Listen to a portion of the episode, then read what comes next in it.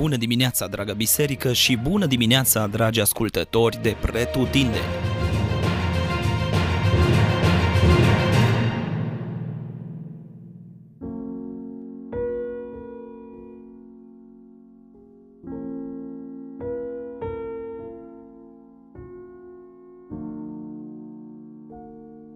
Bună dimineața, dragă biserică și dragii noștri ascultători de Pretutindeni!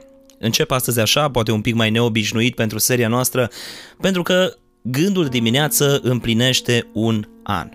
Adică peste 365 de zile în care în fiecare dimineață am stat împreună lângă cuvântul lui Dumnezeu, rouă dătătoare de viață și vă spun sincer că acum un an nu anticipam că vom ajunge aici. Nici nu asta a fost intenția neapărat. Începuserăm cu o săptămână, săptămâna de Paști și ne-am propus să mergem mai departe încă o săptămână. Apoi am hotărât să continuăm cu o serie de mesaje legate de o perioadă de post pe care am avut-o atunci cu biserica și pentru că a fost o unealtă bună de a ne conecta zilnic și cu uh, frații și surorile din biserică, fiind separați în pandemie, am mai continuat cu o serie și apoi cu încă o serie și încă una și așa a făcut Dumnezeu ca această lucrare să continue până la sfârșitul anului.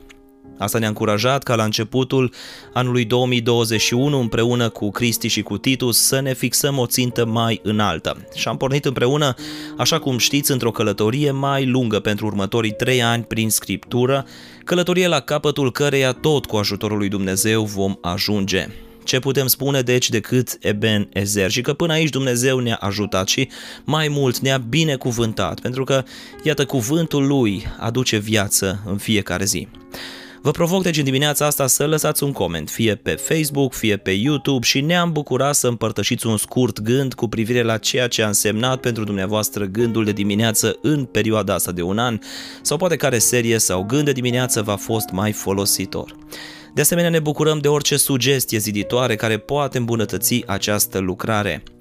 Și în final, înainte de a trece la capitolul de astăzi, vrem să vă mulțumim tuturor celor ce ați rămas în părtășie cu noi de pretutineni. Poate de la început, poate v-ați adăugat pe parcurs. Vă binecuvântăm și vă prețuim și da, ne-am bucurat să menționați în coment și de unde ne ascultați și de unde ne scrieți. Rămâi deci binecuvântată, dragă biserică, și toți cei ce ne ascultați mai de aproape sau mai de departe. Exodul, capitolul 20 Iată ne ajungi la un capitol celebru, cele 10 porunci. Cred că majoritatea știm cel puțin uh, la nivel de cunoștință despre acest capitol. Unii l-am memorat chiar încă de când eram copii. Multe din poruncile din Decalog stau la baza legilor țărilor de mii de ani încoace pe parcursul istoriei, adică să nu ucizi, să nu furi, să nu depui mărturie mincinoasă și așa mai departe, le găsim și astăzi în codul de legi. Și într-adevăr, tot ceea ce este bun, moral, își are originea în Dumnezeu. Mă gândeam inițial la care din porunci să mă opresc pentru gândul de astăzi și nu m-am putut hotărâ. Adică se fac serii întregi de predici pe capitolul ăsta, alteori serii de predici doar pe câte una din porunci, așa că n-am nicio șansă să epuizez capitolul de azi într-un gând de câteva minute. Așa că ne vom opri la câteva principii pe care le găsim chiar la începutul capitolului. Eu sunt Domnul Dumnezeul tău sau Iahve. Înainte de a da poruncile, Dumnezeu se prezintă și îi spune lui Israel cine este. Cel viu, cel ce este veșnic, cel ce există. Adică înainte de a porunci, Dumnezeu se prezintă ca fiind singurul Dumnezeu adevărat. Deși a fost supranumită mai târziu legea mozaică, Moise a fost doar canalul, instrumentul prin care Dumnezeu a transmis legile sale poporului. Înainte de a porunci, Dumnezeu se revelează ca fiind autoritatea supremă. Mai apoi, înainte de a porunci, după ce le amintește cine este, după ce se introduce pe sine, Dumnezeu le amintește ce a făcut pentru ei. V-am scos din țara Egiptului, ce frumoasă abordare înainte de a pretinde, da?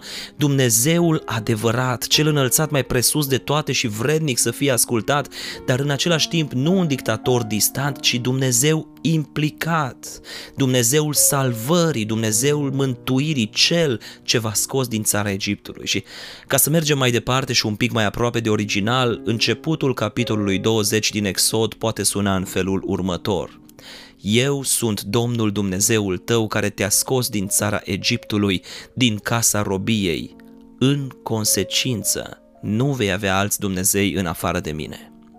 Ascultarea de poruncile lui nu este un chin decât pentru cel ce nu înțelege cu adevărat cine este Domnul și ce a făcut Domnul pentru el. Pentru cel ce înțelege cine este Domnul și ce a făcut El pentru noi, ascultarea este doar o consecință cât se poate de firească și de normală. Mai mult în noul legământ, Domnul Dumnezeul nostru ni se descoperă ca Tată, iar legea Lui este acum scrisă în inimile noastre locuite de Duhul Sfânt. Zapisul care ne stătea împotrivă acum a fost pironit pe cruce, iar Hristos s-a făcut făuritorul unui nou legământ, devenind pentru noi nu salvatorul dintr-o robie fizică, ci din robia păcatului și ne-a dus la viață de la moarte veșnică.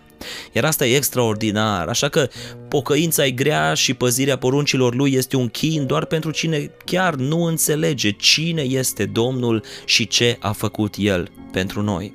Da, nu spun că lupta e ușoară, Lupta e grea, lupta rămâne grea, dar nu viața de pocăință.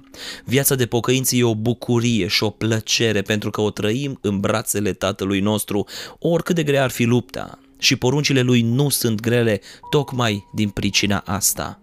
Binecuvântat să fie El în veci.